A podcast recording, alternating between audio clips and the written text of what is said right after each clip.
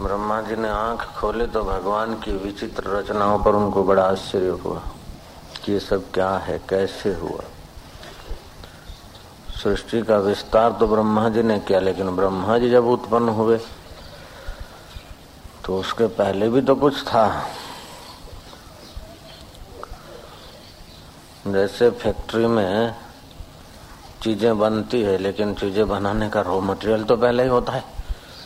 तो ऐसे ही ब्रह्मा जी को आश्चर्य हुआ। और आश्चर्य करते करते ब्रह्मा जी का मन इतना तो गहरा चला गया कि ब्रह्मा जी का पसीना पसीना हो गया कि क्या है। उस पसीने पसीने से ब्रह्मा जी और गहरे चलते गए।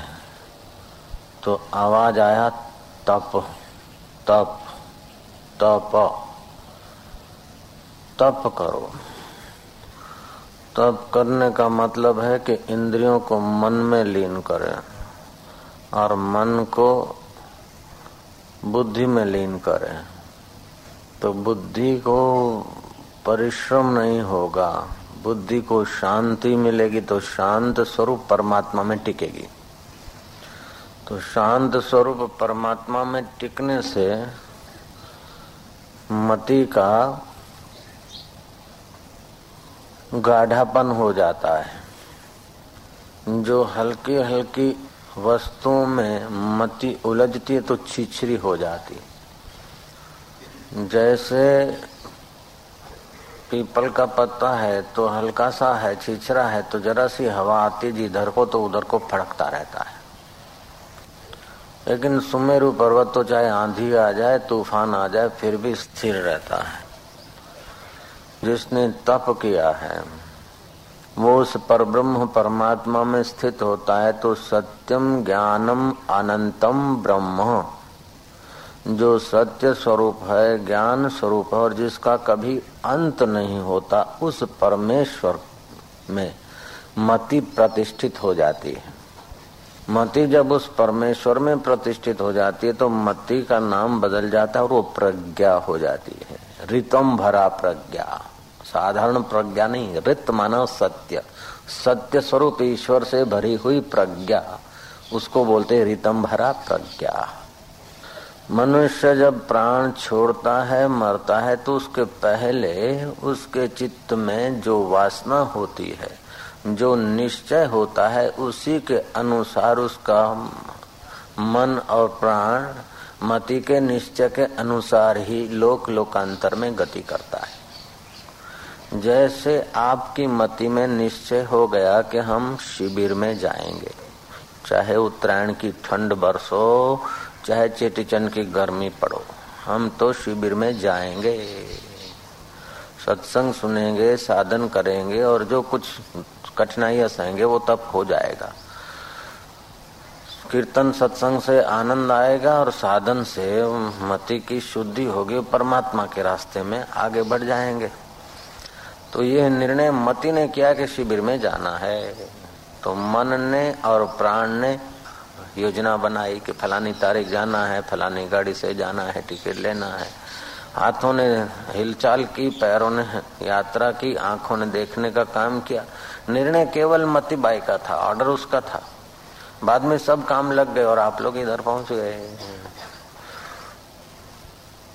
तो फिर इन इंद्रियों को जैसा मिलेगा, उस प्रकार का इंद्रियों का आकर्षण और मन का मनन बनेगा।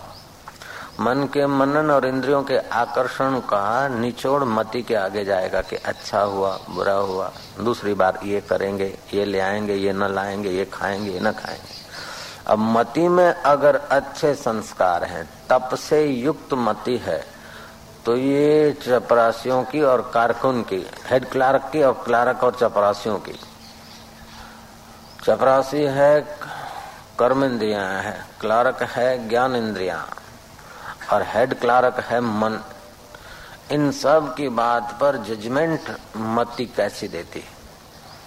मति अगर बढ़िया होगी तो उनकी बढ़िया बात पर हाँ बोलेगी और घटिया बात को काट के फेंक देगी।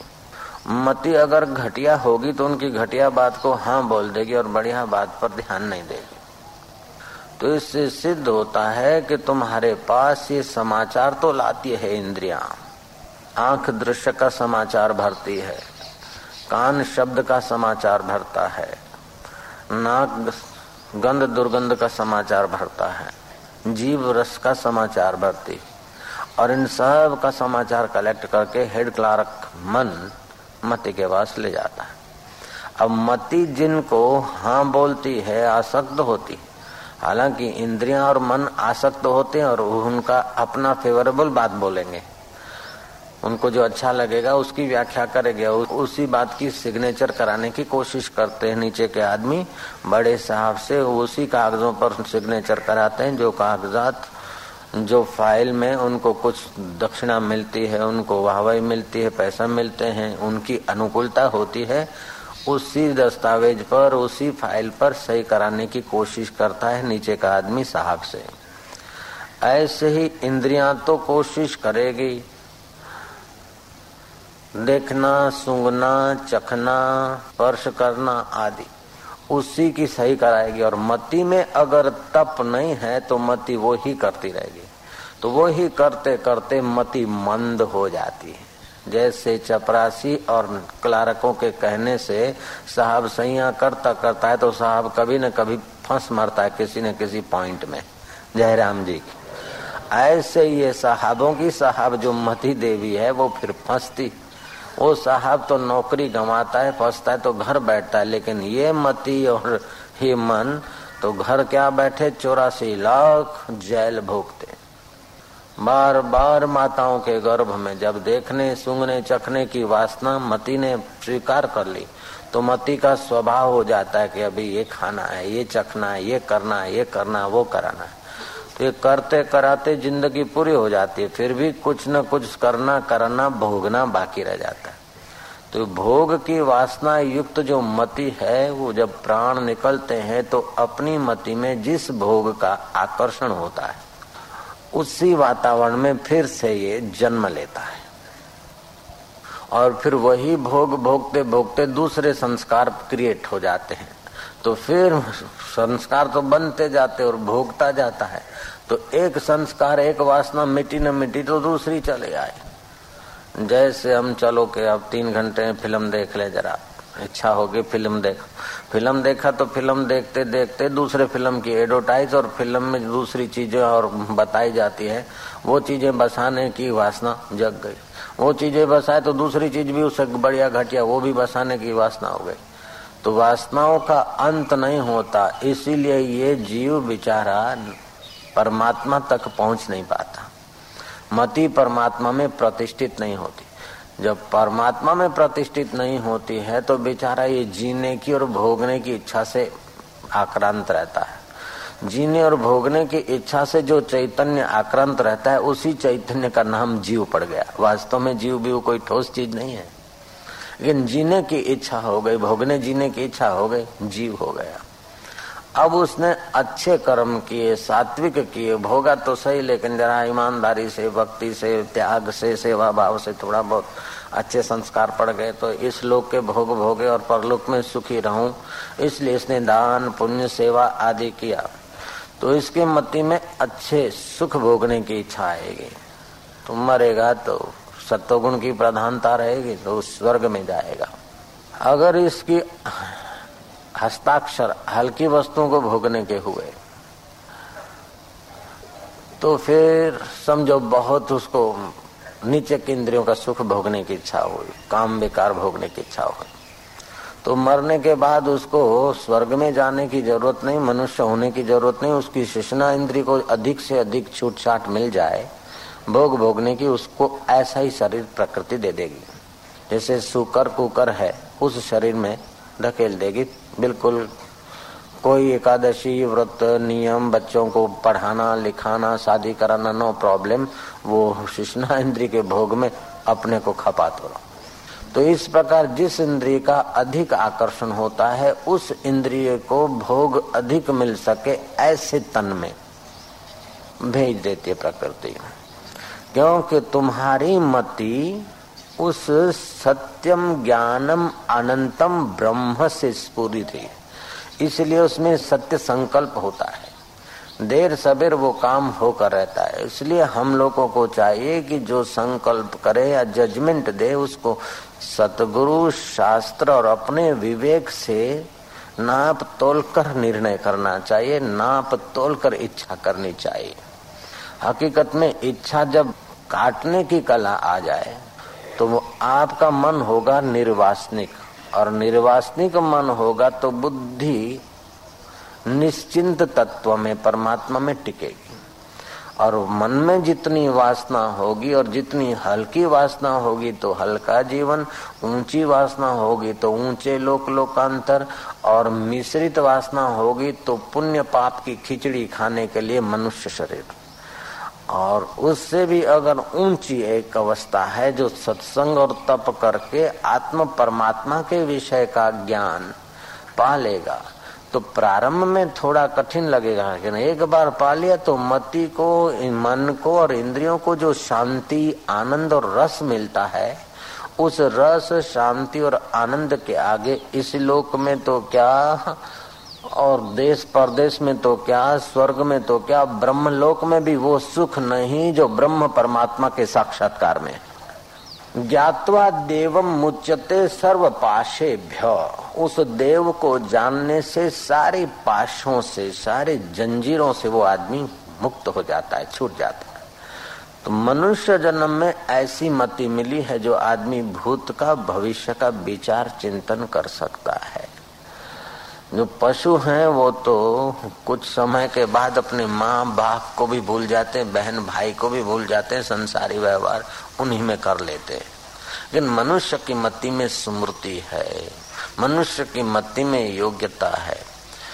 अब दूसरी पॉइंट से सोचे कि इंद्रियाँ तुमको संसार के तरफ़ आकर्षित करेगी, लेकिन मति परिणाम का विचार करेगी। जब मति का आदर करोगे तो विकारों में से निर्विकार की तरफ़ जाना बिल्कुल ज़रूरी दिखेगा।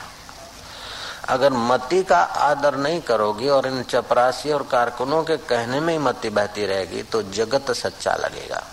जगत सच्चा लगेगा तो जगत के भोग में आकर्षण होगा।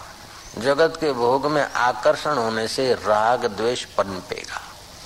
राग द्वेष पनमने से इच्छा, भय, क्रोध, द्वेष, अशांति, जन्म, मृत्यु, जरा और व्याधि ये बना ही रहेगा।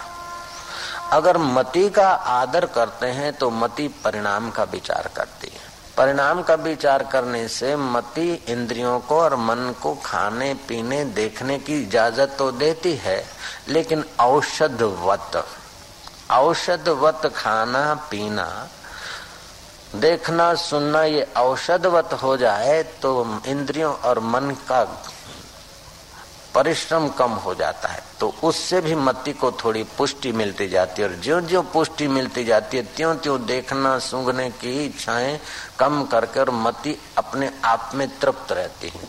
तो तृप्त मति की योग्यता बढ़ जाती है। योग्यता बढ़ जाती है तो मन और इंद्रियाँ उसके अधीन होने लगती है। तो मनुष्य जन्म में ही ऐसी अवस्था आ जाती है कि जब चाहा तब इंद्रियों को समेट के मन में ले आया और मन को समेट के परमात्मा में गोता मार दिया।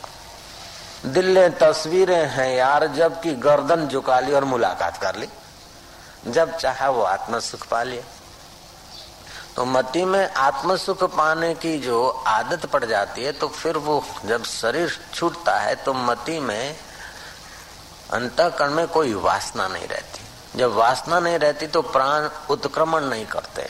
लोक लोकांतर में जाने के लिए या दूसरे जन्म में भटकने के लिए। अभी तुम्हारी तीव्र वासना हो जाए, चाय पीने की तो खिसक जाओगे। तीव्र वासना हो जाए तो कुछ उस जगह पे चले जाओगे। जब कोई वासना नहीं तो भाग दौड़ करने की ज़रूरत क्या है? जब वासना ज़ोर पकड़ेगी तो हमारी नज़र इधर जाएगी और आदमी खिसक जाएगा। तो बेईमानी भी करेगा, पैसा भी खर्चेगा, लेकिन वासना के लिए करेगा। तो ऐसे मति में कोई वासना नहीं होती। तस्य प्रज्ञा प्रतिष्ठिता। उसकी प्रज्ञा पर ब्रह्म परमात्मा में प्रतिष्ठित हो गई। तो वह साधक जीते जी सिद्ध पद को पा लिया। है तो ज्ञानी नाम प्राणा न उत्क्राम्यंते अत्रे विलियंते ज्ञानी जिसको आत्म पर ब्रह्म, परमात्मा का सुख मिल गया है, साक्षात्कार हो गया, उसका मन प्राण उत्क्रमण नहीं करते हैं। जहाँ शरीर का प्रारब्ध पूरा हुआ तो शरीर तो पाँच भूतों में, स्थूल भूतों में लीन हो जाएगा और सूक्ष्म शरीर उसका, सूक्ष्म भूतों में लीन हो जाएगा, व्याप जाएगा। और आत्मा तो पहले ही परमात्मा से मिला हुआ है। वो कोई परमात्मा के पास, कोई लोक लोकांतर में नहीं जाएगा।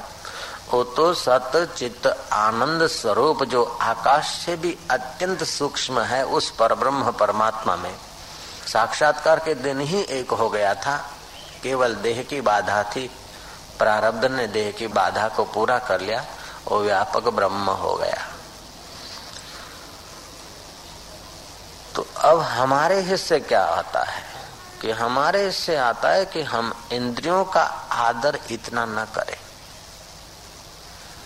तुलसीदास ने ठीक कहा है। देखिए, सुनिए, गुनिए मन माही। मोह मूल परमारथ नाही। ये देखने, सुनने और मन में जो गुनने, विचार करने में आता है, वो सब मोह मूल है। परमारथ नहीं है, वास्तविक में सत्य नहीं है। जैसे पतंगिया को दिया में सत्य सुख दिखता है और जल मरता है। मछली को कुंडी में सत्य स्वाद दिखता है और फंस मरती है हाथी को हथीनी में सत्य सुख दिखता है और खड्डे में जा गिरता है भमरे को कम, कमल में सत्य सुख दिखता है टिका रहता है हालांकि उसमें ताकत है कमल से बाहर निकलने की वो लकड़े को छेद कर सकता है लेकिन कोमल कमल से बाहर नहीं निकलता है सांझ पड़ी चलो जवाए जवाए શું વાંધો છે જવાય जाएँगे। ऐसे करते हो कमल तो बंद हो जाता है, उससे भी निकल सकता है, लेकिन फिर आकर्षण इंद्री का, रस का जीवा का, पड़ा रहता है। सुबह जंगली जानवर या हाथी आदि आके कमल को तोड़ते, खा जाते या पैरों तले कुचल देते, वो प्राण त्याग कर देता, मर जाता बेचारा। एक बात और समझनी पड़ेगी। ऐसा नहीं कि हम निपट अज्ञानी हैं। क्या अच्छा है, क्या बुरा है, ये सब लोग जानते हैं। क्या पुण्य है और ये क्या पाप है, ये भी काफ़ी हिस्से में हम लोग जानते हैं। क्या करना चाहिए, क्या नहीं करना चाहिए, ये भी जानते हैं हम लोग। फिर भी जो नहीं करना चाहिए, वो कर रहे हैं, उसके पीछे एक ही है कि सुख की लालच। सुख की लालच। नहीं करना चाहिए, फिर भी कर रहे हैं, क्योंकि दुख का भय। भयभीत होकर भी कुछ करना पड़ता है, समाज क्या बोलेगा, लोग क्या बोलेंगे। तो सुख की लालच और दुख के भय ने अंतकरण को कमज़ोर कर दिया, मति को अपने कंट्रोल में ला दिया कवर। जैसे एक मुनीम ने सेठ को कह दिया कि मेरा हज़ार रुपया पगार नहीं चलेगा, पंद्रह सौ कर दो। तो एकदम एकदम इतना चला।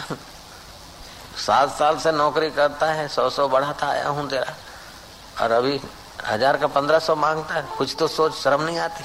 बोले, मेरे को क्या शर्म आएगी? मैं तो ये गया। लेकिन फिर तुम्हारी ये पेढ़ी नहीं चलेगी, ये ध्यान रखना सेठ जी। क्यों? कि दो नंबर की एंट्री मैं सब जानता हूँ और मेरे हाथ में वो कागज़ पड़ा देख लो। अभी जाकर इनकम टैक्स कमिश्नर से मिलता हूँ। दस परसेंट मिल जाएँगे, उसी से मेरे हज़ारों रुपए हो जाएँगे। सेठ ने कहा, देख भाई, बैठ इधर। ये मिठाई खा ले। ए, नौकर जरा चाय ले आओ, दूध ले आओ। वो मुनीम की खुशामत करके पंद्रह सौ नहीं, सोलह सौ पगार दूँगा। रहो। क्यों? कि मुनीम जान गया सेठ की कमज़ोरी। ऐसे ही इंद्रियाँ और मन मति की कमज़ोरी जान जाते हैं, इसलिए मति को बिचारी को घसीटते रहते जयराम जी की। नीति का या मुक्ति का आदर नहीं करते और सुख की लालच रखता है मन इंद्रिया। और मति भी सुख की लालच में फिसलने लगती है। और दुख के भय से भयभीत होती है तो न चाहते हुए भी मति को हल्के निर्णय करने पड़ते न चाहते हुए भी हल्के कामों में उसको जुड़ना पड़ता है तो हल्का स्वभाव उसका क्रिएट हो जाता है। इसलिए ब्रह्मा जी को प्रेरणा हुई कि तप, अब तप करने से क्या होगा? तप करने से तेज बढ़ेगा, शक्ति बढ़ेगी। तप स्वाध्याय, तप करने से स्व का अध्ययन होगा कि मैं इनका गुलाम नहीं हूँ। मैं इन इंद्रियों का गुलाम नहीं और शरीर के मिटने से भी मैं नहीं मरता हूँ। शरीर के बढ़ने से मैं बढ़ता नहीं, शरीर के बीमार होने से मैं बीमार नहीं होता और शरीर के मरने से मेरी वास्तव में मृत्यु नहीं होती। तो न मरने का डर, न जीने की लालच, न भोगने की वासना। ये तीनों झंझट जब निकल जाते हैं तो ये जीव आत्मा अपने वास्तविक स्वरूप पर, ब्रह्म परमात्मा में प्रतिष्ठित हो जाता है। मम दर्शन फल परम अनुपा, जीव पावे निज सहज स्वरूपा। भगवान राम कहते हैं कि मेरे दर्शन का फल क्या है? परम फल क्या है? कि परम फल तो यह है कि जीव अपने सहज स्वरूप को, जो सत्य चित्त आनंद स्वरूप रोम रोम में रमा हुआ है प्राणी मात्र के, वो राम को पा लेता है। जैसे थका हारा नौकरों से सताया हुआ सेठ, अगर कोई अपने गब्बर सेठ से मिलता है, निकट के मित्र से मिलता है तो उस सेठ का बल बढ़ जाता है। और नौकरों का मुनिमों का सताया हुआ। अगर गब्बर सेठ से मिलता है तो उस बेचारे लथड़े हुए सेठ का हौसला जग उठता है। ऐसे जब हम जप करते हैं, ध्यान करते हैं, तप करते हैं तो सेठों का भी सेठ और उन सेठों का भी सेठ और सारे दुनिया के सेठ तो क्या? स्वर्ग के सेठों का सेठ जो परब्रह्म परमात्मा, ब्रह्मा जी का भी जो सेठों का सेठ है, वह आत्मा होकर बैठा है तो तप करने से मति उसका सहयोग ले लेती है, उसमें शक्ति आ जाती है और मुक्ति के रास्ते चल पड़ती है। तपस्ु सर्वेशु एकाग्रता परम तप। सब तपस्याओं में एकाग्रता परम तपस्या है। तो हम इंद्रियगत ज्ञान का जब आदर करते हैं तो विकारों का हमारे पर हमला बिल्कुल होगा ही। जब हम बुद्धिगत ज्ञान का आदर करते हैं तो हम विकारी सुखों का आदर नहीं करेंगे, विकारी वस्तुओं का उपयोग करेंगे। जैसे अब कहीं जाना है तो आँख का उपयोग करा ज़रूरी है तो देख लिया। शरीर को टिकाना है तो तंदुरुस्ती का ख्याल करके खा लिया। सुनना है तो जो सार सार है वो बात सुन ली, बाकी को ध्यान नहीं दिया तो हमारी शक्ति बच जाती। तो बुद्धिगत ज्ञान का आदर करने से इंद्रियों का मन का झंझट कम हो जाता है और बुद्धि को परिश्रम भी कम पड़ता तो बुद्धिगत ज्ञान का आदर करने से हमारा विवेक बढ़ता जाएगा। विवेक बढ़ने से वैराग्य बढ़ेगा। संसार से राग उठ जाएगा। देखेंगे कि जितना इन वस्तुओं को संभाला, आखिर छोड़कर मरना है तो बहुत पसारा क्यों करना? इतना खिलाया पिलाया तो बीमारी अधिक खाने से बीमारी हुई, संयम से खाना चाहिए। ऐसे आँखों को कितना कुछ दिखाया, लेकिन आज तक पूरी शांति नहीं मिली। कानों को कितना ही सुनाया, फिर क्या? जीभ को कितना ही लटके दिलाया, फिर क्या? को यह बे भूंगड़ा ने आटली सुगंधी परफ्यूम हजी ठेकोणु नहीं? ऐसे ही इंद्रियों को, काम विकार की इंद्रियों को इतनी बार खपाया, अपने को निचो दिया फिर भी संतोष तो नहीं। तो विवेक जगेगा। विवेक जगेगा तो फिर वैराग्य आएगा। क्योंकि परिणाम में क्या? भोग भोगने के समय जरा देर मज़ा आया, बाद में देखो तो तेरे की। तो बुद्धि जब परिणाम का विचार करती है तो उसका परिश्रम कम होता है और उसको परमात्मा में प्रतिष्ठित होने का, समता में आने का समय मिलता है। भगवान को बुलाया भी नहीं जाता और भगवान को प्रकट भी नहीं करना है। भगवान हाजरा हजूर है। आद सत्य जुगात सत्य है भी सत्य नानक हो से भी सत्य लेकिन उस भगवान के सुख स्वरूप के आगे, भगवान के आगे ये जो पड़ते हैं, जैसे बारिशों में सूरज नहीं दिखता है बादलों के कारण। तो हकीकत में सूरज को प्रकट भी नहीं करना है, बुलाना भी नहीं है, केवल हवाएँ लगे, बादल बिखरे, सूरज तो थे हैं और शाम तक रहेंगे। ये सूरज तो शाम तक रहेंगे और वास्तव में आत्म सूर्य के लिए तो कोई शाम ही नहीं है। ये सूर्य भी डूबते नहीं है, छुपते नहीं, चले नहीं जाते, दूसरी जगह देखते हैं, पृथ्वी घूम रहे इसलिए। तो हम लोग मानते कि सूर्य चले गए। मान लो इस सूर्य से तो हम कभी चक्कर खाते रात्रि का तो नहीं दिखता है, लेकिन परमात्मा रूपी सूर्य से तो हम कभी अलग नहीं हो सकते। आद सत्य जुगात सत्य है भी सत्य हो से भी सत्य। तो उस सत्य स्वरूप में बुद्धि प्रतिष्ठित होती तो सत्यम ज्ञानम अनंतम ब्रह्म।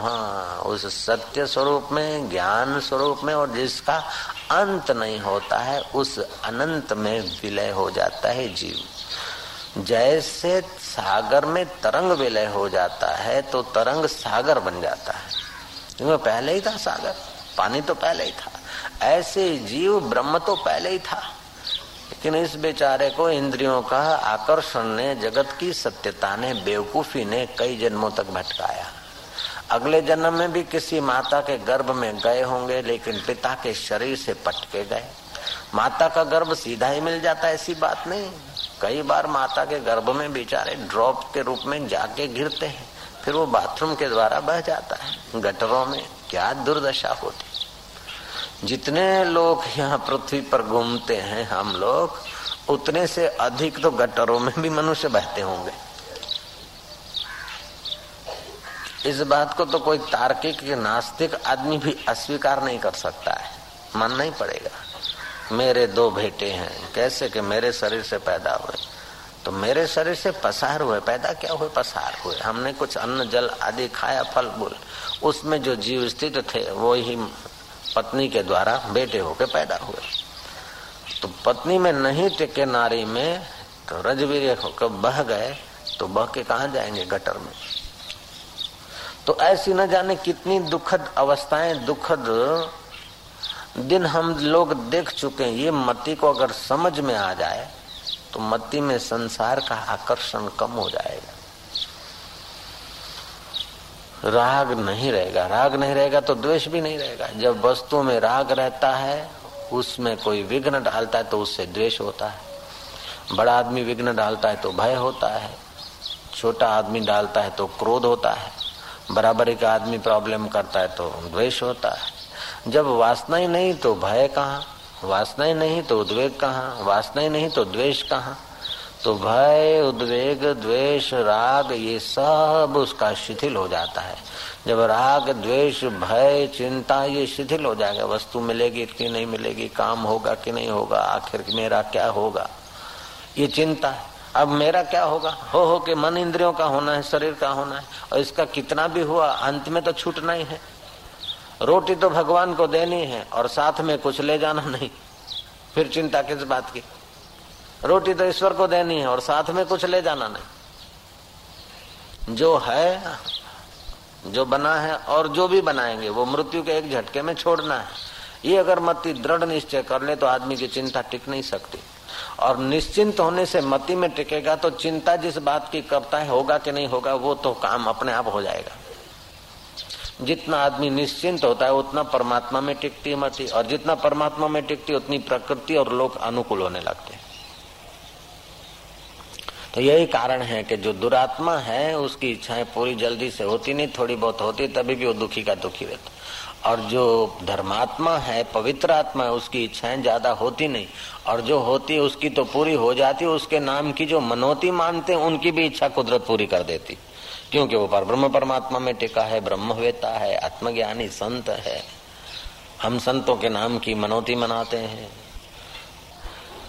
तो जैसे हम है, ऐसे वो तो दिखते हैं। लेकिन हम हैं इंद्रियों के आकर्षण में, हम हैं मन के कहने में, और वो है मन और इंद्रियों को अंतर्मुख करके, तप करके अपने प्रसाद के तरफ़ ले जाने वाले। तो ब्रह्मा जी को हुआ के तप, दो शब्द तप करो। तो कम से कम छह घंटा नींद किए, आठ घंटा नौकरी किए, छह और आठ चौदह घंटे। फिर भी दस घंटे फालतू है। उन दस घंटों में सत्कर्म आदि करें जब ध्यान करें, एक आध घंटा कम से कम ध्यान करें, तप करें। तो जैसे दूध को उबालते ना तो दूध गाढ़ा हो जाता है, रबड़ी बन जाता है। ऐसे ही मति गाढ़ी हो जाएगी, मज़बूत हो जाएगी, शक्तिशाली हो जाएगी। तो शक्तिशाली मति उन आत्म सूर्य के बादलों को हटा देगी।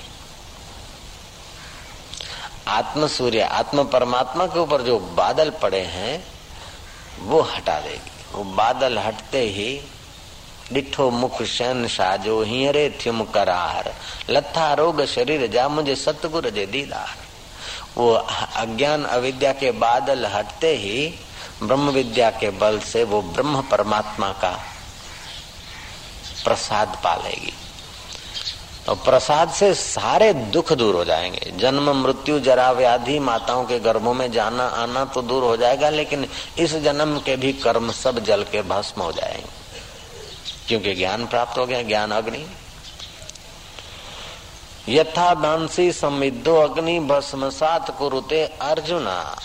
ज्ञान अग्नि दग्ध कर्माणी भस्म सात कुरुते तथा।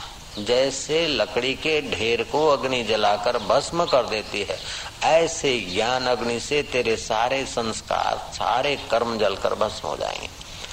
अभी तक के कर्म तो जल जाएँगे, लेकिन युद्ध करोगे और वो ऐसे हत्या जैसे कर्म भी तेरे को लेप नहीं लगाएँगे। जैसे सूर्य को उदय नहीं लग, उदय नहीं लगती, दिमक नहीं लगती सूरज को ऐसे ही आत्म सूर्य के साथ एक होकर जब मति संसार में जीती है तो उसको कर्मों की दिमक नहीं लगती।